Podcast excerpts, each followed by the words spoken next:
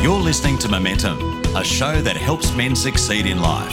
At the end of your life, no one is going to be thinking, if only I just got one more promotion. No one's going to be thinking, if I just negative geared one more property, then this would all make sense. But interesting, we live our lives disconnected from that truth a lot of the time. Now, here's your hosts, Tim and Des. Well, it is momentum, and wherever you are all around Australia, we uh, really appreciate you spending some time with myself and Des. And our special guest this week is Jonathan Doyle once again. Hey, you know, when you're young, it seemed like only a matter of time before our dreams and goals would come to pass. However, sometimes life can take us down twists and turns that we never expected or imagined. And one day we wake up far away from the things that once gave us so much passion and so much energy. It, that's, that's absolutely so true. And I look at, yeah, I'm an old bloke and I look back at my life and that's exactly, it never, I never ended up going where thought I was going to go. Anyway, last week we spoke to Jonathan Doyle. He's an international speaker an author, a businessman, executive coach, a bike rider. He does everything, this guy. Um, but we talked about the importance of our habits and our daily routines. Jonathan joins us again today to talk about why it's important that we keep our hopes and dreams alive. Welcome back, Jonathan. So good to be back with you guys, and um, you know, hello to everybody listening. You never know when uh, when you're going to get some good stuff from the guys at Momentum. So really, really stoked to be back. I'm kind of passionate about this, Jonathan, because um, you know I think for for some of us who are down the track a little bit, it takes us a bit of time to figure out our dreams, our passions, you know, what, what we're actually doing in life, why we're here. Uh, I think so many people just settle in life. You know, we've kind of touched on that a little a bit in in the last episode, but um, you know, first up, do you think that um, you know many of us actually take the time to stop and figure out what it is that's in our hearts? What what are our dreams? And then, if we have a faith, do they align with what we think God wants for us? I mean, that's a big opening question, but speak into that space for us. It's nice to start with the easy one straight off. we, we touched on this in the previous episode. You know, the the culture that we are inhabiting is in, you know deeply inimical or opposed to the kinds of reflection and groundedness that allows us to think really deeply about some of these things. So there's that part, mm. the distraction, the busyness that make it difficult to stop. And I think we mentioned Aristotle's famous quote that the unexamined life is not worth living.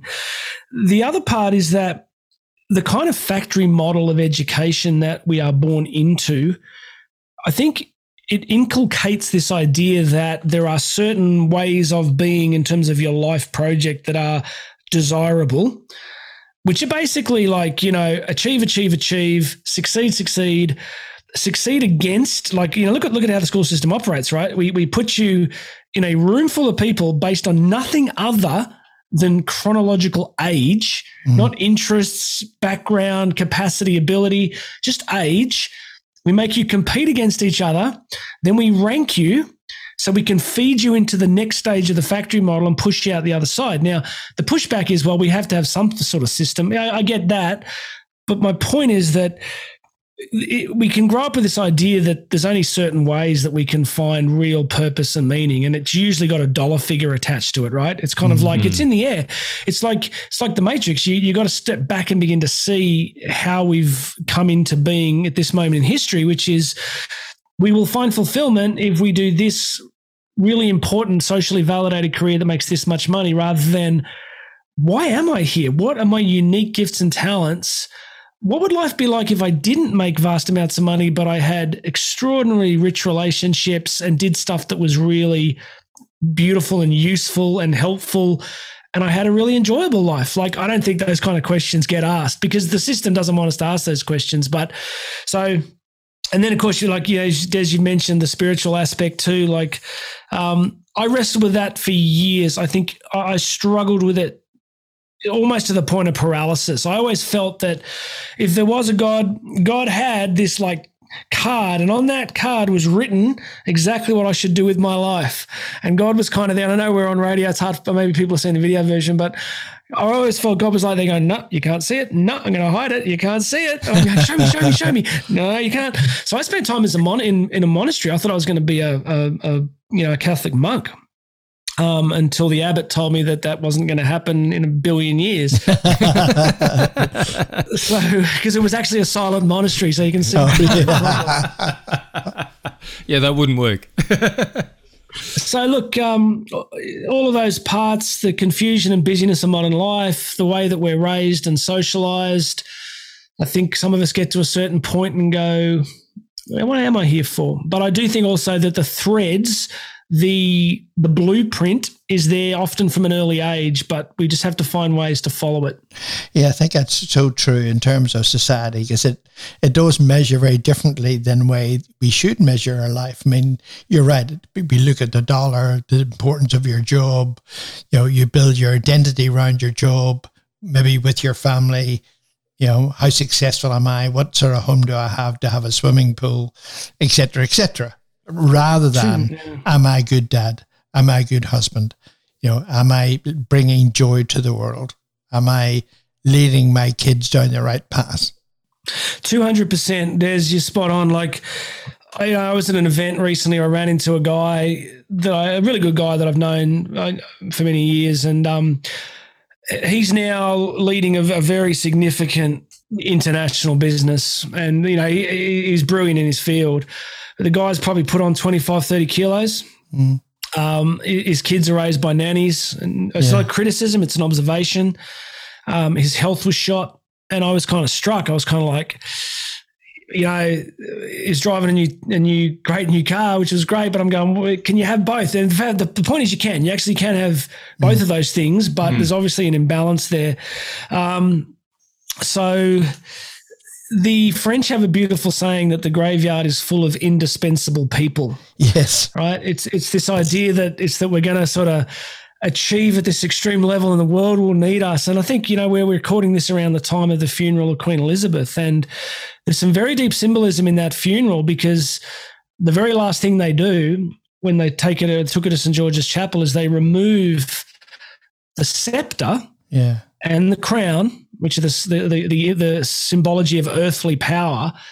Mm. And then they eventually remove even the drape, the flag over the, the mm. coffin, but you don't see that part. So what they're getting to is eventually all of this pageantry ends up with the individual person, and all of those things are slowly removed and we're all sort of in the same space together. So I think they're just good things to think about. I, I don't want to. I think the danger sometimes is we say that it's one or the other. That you either have to, you know, that you, have either got to be general secretary of the United Nations or you've got to be living in a hippie commune, right? It's not. It's not that. Actually, it's uh, Richard Fay, who we introduced uh, to the show ages ago, um, said that he was in IT so I was in IT as well. But what he said was he got his priorities right. So at five o'clock, he would stand up and he'd go home. And the, all his colleagues would sit there and keep on working to eight o'clock or nine o'clock at night. And he decided that his priority was his family. Yeah. And so he was just as successful, but he yeah. left at five o'clock to be with his family and have dinner with his family. Here's a way to think about that is, you know, I mentioned previously, I, I did an event for about 500 parents a couple of weeks ago. And one of the points I made was at the end of your life, you know, for most of us, that'll, that'll be in a palliative care facility, a hospital, or a nursing home for most of us. So when you're lying there in those last couple of hours, no one is going to be thinking, if only I just got one more promotion. No one's going to yes. be thinking, if I just negative geared one more property, then this would all make sense. what the, you're, you are only going to be thinking about, I would say, two things in that room. One is your eternal destiny. Yeah. And two is you will be thinking about the people in the room. That's yes. it. Or not in the room. Yeah, or not in the room. Yeah. Exactly. That's a great point. And the, the point is that we're going to get to the end of our lives and we're going to get to that point and we're going to go, yeah, it's going to come down to those two things. But interesting, we live our lives disconnected from that truth a lot of the time. Mm-hmm. Not all of mm-hmm. the time, but a lot of the time. So, so I said to I said to these parents, like, if you got to that point and your kids adored you and you had really sown into that that generation and contributed and given of yourself and you'd still done meaningful work and interesting work, and maybe you made a fortune. But what what what is the most important stuff at the end? Mm-hmm. Jonathan, can I go back to something that you said, and it all it is all interlinked. But you said that one of your biggest wrestles with it was this idea of figuring what you wanted to do, and then thinking that God had this plan for your life. So let's just speak into the faith space for a moment, because I think, to be honest, we all wrestle with that. It's like where do my plans and what God has lined for me collide? And, and what's the tipping point where they might overlap? And hey, maybe that's the right path in inverted commas. So, um, where did you conclude for you? Obviously, the Lord has desires in our heart. The Bible talks about that. He's given us gifts that we outwork and things that come naturally to us that would indicate that these are things that we can use for the benefit of not just our lives and our families, but for the kingdom at large. How then did you find the balance of these are what this is what I bring to the table, but inviting God into that situation and going, I think this is where He wants me to be as well. So I'm glad this is a six-hour episode because I'll, I'll just start now. Um, we, should, we, we should be done. So for all those long-distance truck drivers listening today on your way to Perth, um, strap yourself in, my brothers, because I got an answer in 30 seconds.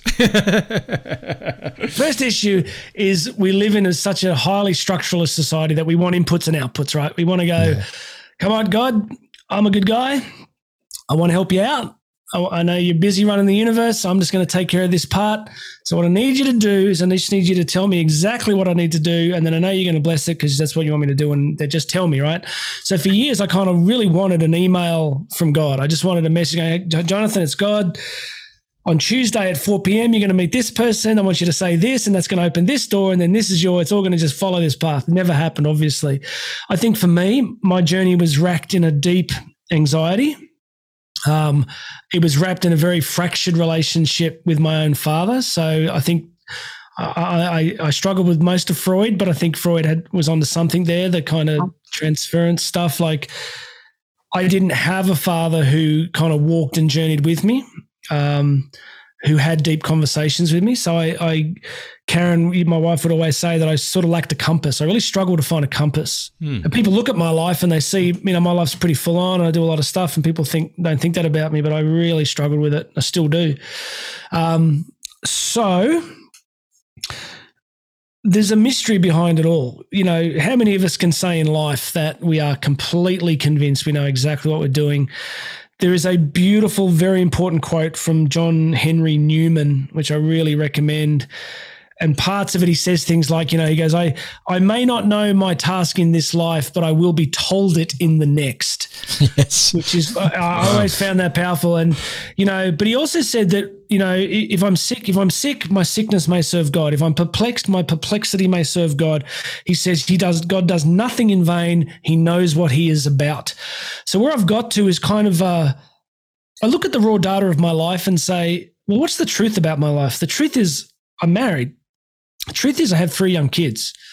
So that's obviously got something to do with it. So there's that part that requires a great deal of you know, that is God's plan for my life. Why? Because it, it is my life. It, it is the reality. You know, God's plan can't be that I'm in a monastery. It can't be. It's this. It's it's what I'm living. Um, and then the other things I'd say is where have I been happiest? Where have I felt most alive? And we could all ask ourselves that question. So when I'm speaking on stage, when I'm doing this sort of stuff, I feel happy. I feel kind of centered. I feel honored and privileged and appreciative.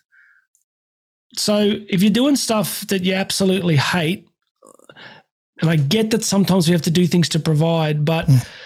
you're allowed to be happy. So look for yeah. some of those fingerprints while simultaneously holding the mystery of it all to, at the same time, and and just trust that God's on your side, right? Like he's he's not trying to make you miserable.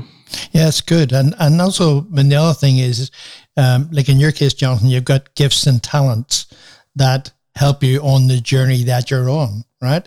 And God's not schizophrenic. He doesn't give you talents and gifts and says, "Oh, I want you to go in a different direction." He actually yeah. will give you those to align you with where you need to be. It's one of the one of the beautiful parts of humanity itself is look at the diversity of giftings, right? Yeah. Just look at the different things that people get into. Like, you know, there's some hobbies and interests and careers that people get into. And I go, why? Just why? Just why would you do that? I say that about bike riding. oh, yeah? Get off the road. What are you doing on the road? Yeah. Can I just say, before we go into a break, when you're listening back to the podcast, go back about three minutes and just re listen to what Jonathan said. Because I think when you talked about what makes us happy, where do we feel alive, da da da, they're simple things that often we can overlook mm. for this bigger cosmic picture, like you said, that God was going to send a, a, massive download through an email or send someone to go, I get this word for you and you need to be doing this and da da da da da.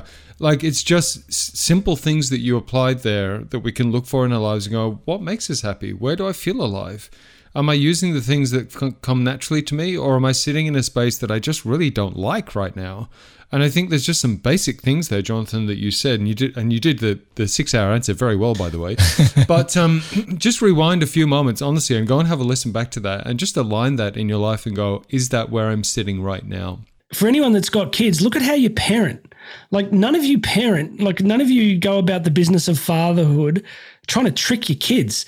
Like your kid doesn't go. Oh, your kid doesn't. If your kid loves, you know, Aussie rules football, you don't you don't sort of stop them playing it and say, "Hey, I want you to play hockey. Play hockey." But I don't like hockey. Play hockey. It's like we we are naturally good as fathers, most of us, at recognizing the giftings hmm. that our kids have and encouraging them. Hmm. All fatherhood, you know, comes down from that source of fatherhood, and I think when we find joy as fathers in what we notice in our kids, I think there's something in that that, you know, and that's been the healing in my life, given my own father relationship. Like my son and I are super close, and I've been able to resource and support his incredible interests. And um, so maybe God's on our side, right, in a similar way. So let's park it there and come back and talk on the second part of the show because there will be dads listening right now and fathers and we on this zoom call right now we've all been in this space where it feels like you're just in the middle of the grind and life is just on repeat right? It's like i go to work i provide for my family and there's this season where i'm just seeing my family through and my hopes and dreams whatever they were 15 years ago, whatever, are just put on the shelf. I've forgotten what they might be. Let's come back and speak into that space for the guys listening, Jonathan. Uh, Jonathan Doyle is our special guest right here on Momentum as we take a short break, pointing you towards the website momentumaustralia.org. We're going to be back in Jonathan in just a tick. Stay tuned. You're listening to Momentum, a show that helps men succeed in life. Find out more at momentumaustralia.org. Well, thanks for tuning back in. It is Momentum all around Australia. Really appreciate you tuning back in. We're talking keeping your dreams alive this episode, and our special guest with myself and Des is Jonathan Doyle. You know, Jonathan, before the break, we did talk about that that moment, and for guys listening, I mean, obviously there's a plethora of guys listening right now, but anyone who's in their sort of 30s, 40s, early 50s can can either be in that space or remember that space where life just became about I'm married, um, I've got kids I do my job, I'm paying off the mortgage.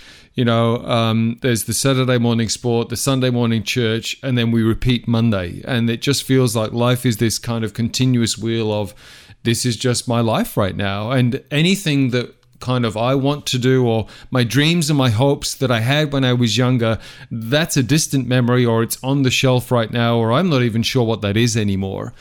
Can you speak into guys listening right now who might be in that space where their life just does feel like it's on repeat and hey, it's not bad, but my dreams and my hopes of what I had that I thought my life was going to be is just a distant memory? We have one challenge now. My brain is exploding. I want to make sure I download all of what I want to talk about on this. First point, I got a few things to say. First one, James Dobson, the founder of Focus on the Family, gave this great talk many, many years ago, which he talked, it was called The Straight Life.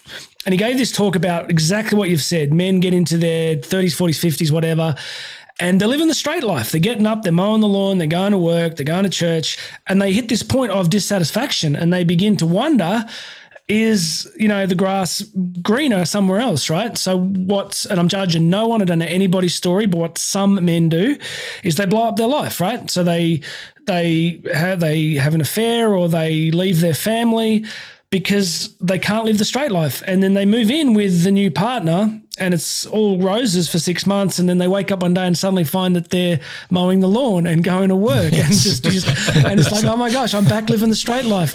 So you don't solve that problem by believing that um, now I'm not talking about if there's real structural problems in a marriage that need help. I get that. So mm. the first point is the correct answer to this particular problem isn't to blow up our lives and think that there's a better pasture somewhere else, right? I don't think that's the answer. The second thing is to think about what I would say is the fundamental motif of of the Christian proposition, which is the cross. So when you look at the cross, what you see is wherever you are in your faith journey, you, you see somebody who is holding in the entirety of cosmic power, capable of rescuing themselves and removing themselves from the circumstance instantaneously, but chooses not to and pours out all that strength, all that potentiality into the service of something bigger than itself. Mm-hmm. So, my thesis on masculinity for decades has basically been that what men have to figure out is what to do with their strength. Now, that strength will have a sexual component, a physical component, a spiritual, intellectual component. So, if that's that, that strength will always be placed at the service of something. It can be placed at the hmm. service of self. It can be placed at the service of others. So when you find yourself stuck in that place, which I've felt occasionally, is like I have found a lot of solace in that. I've just kind of gone, I'm going to serve. I'm just going to serve. I'm just going to keep serving and I'm just going to suck it up and keep doing it. And I think there, there is a genuine, not me, but in general for men listening, there's a genuine heroic power and beauty in that simplicity.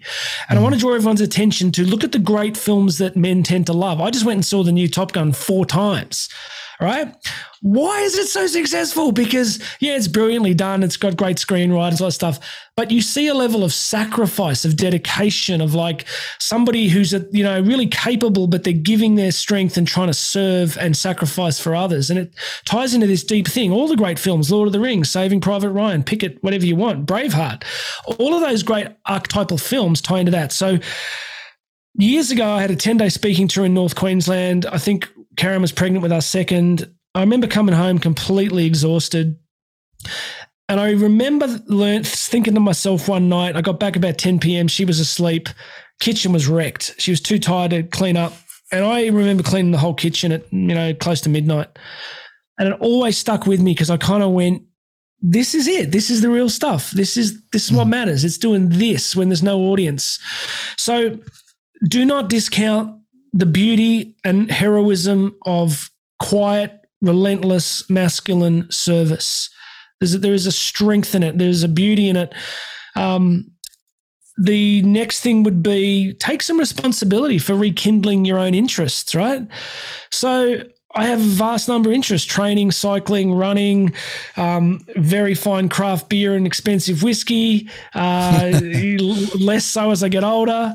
But I got a lot of interest, right? So I take some responsibility. Um, I make time to see people. I keep my life alive. Karen and I put a fairly, you know, really consistent effort into our marriage and just having time together. So you're not a victim. You don't have to be a complete victim. You can go, hang on, why am I so bored? Maybe I need to do something. Maybe I need to have something to look forward to. Maybe I need to go surfing again. Maybe I need to whatever. So those three parts.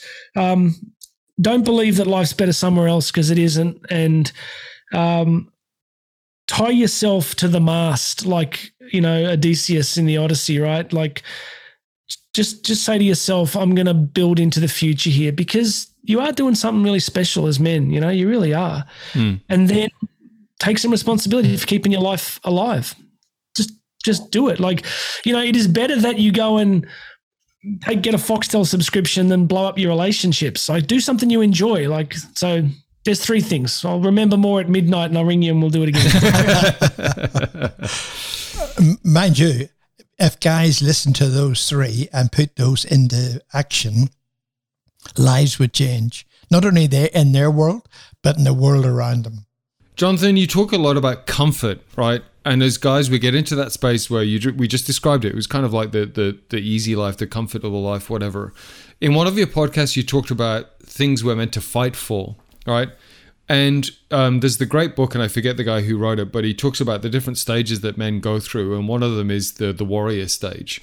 Right, and and you know, there's that that saying, you know, choose your battles. What are you fighting for?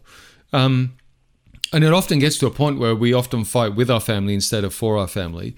So I suppose for, for guys who are lacking that fight in them, if you like, they've kind of just rolled over, they've become comfortable, they've accepted certain things.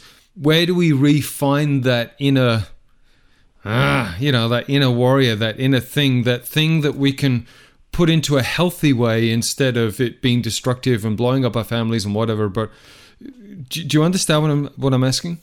Uh, yeah, I mean, I'd say things like if we're really struggling in our marriage and parenting, relationships and parenting, you know, nobody wakes up in the morning and says, you know, how can I have a terrible marriage? You know, no one wakes up going, how can I get my kids to hate me?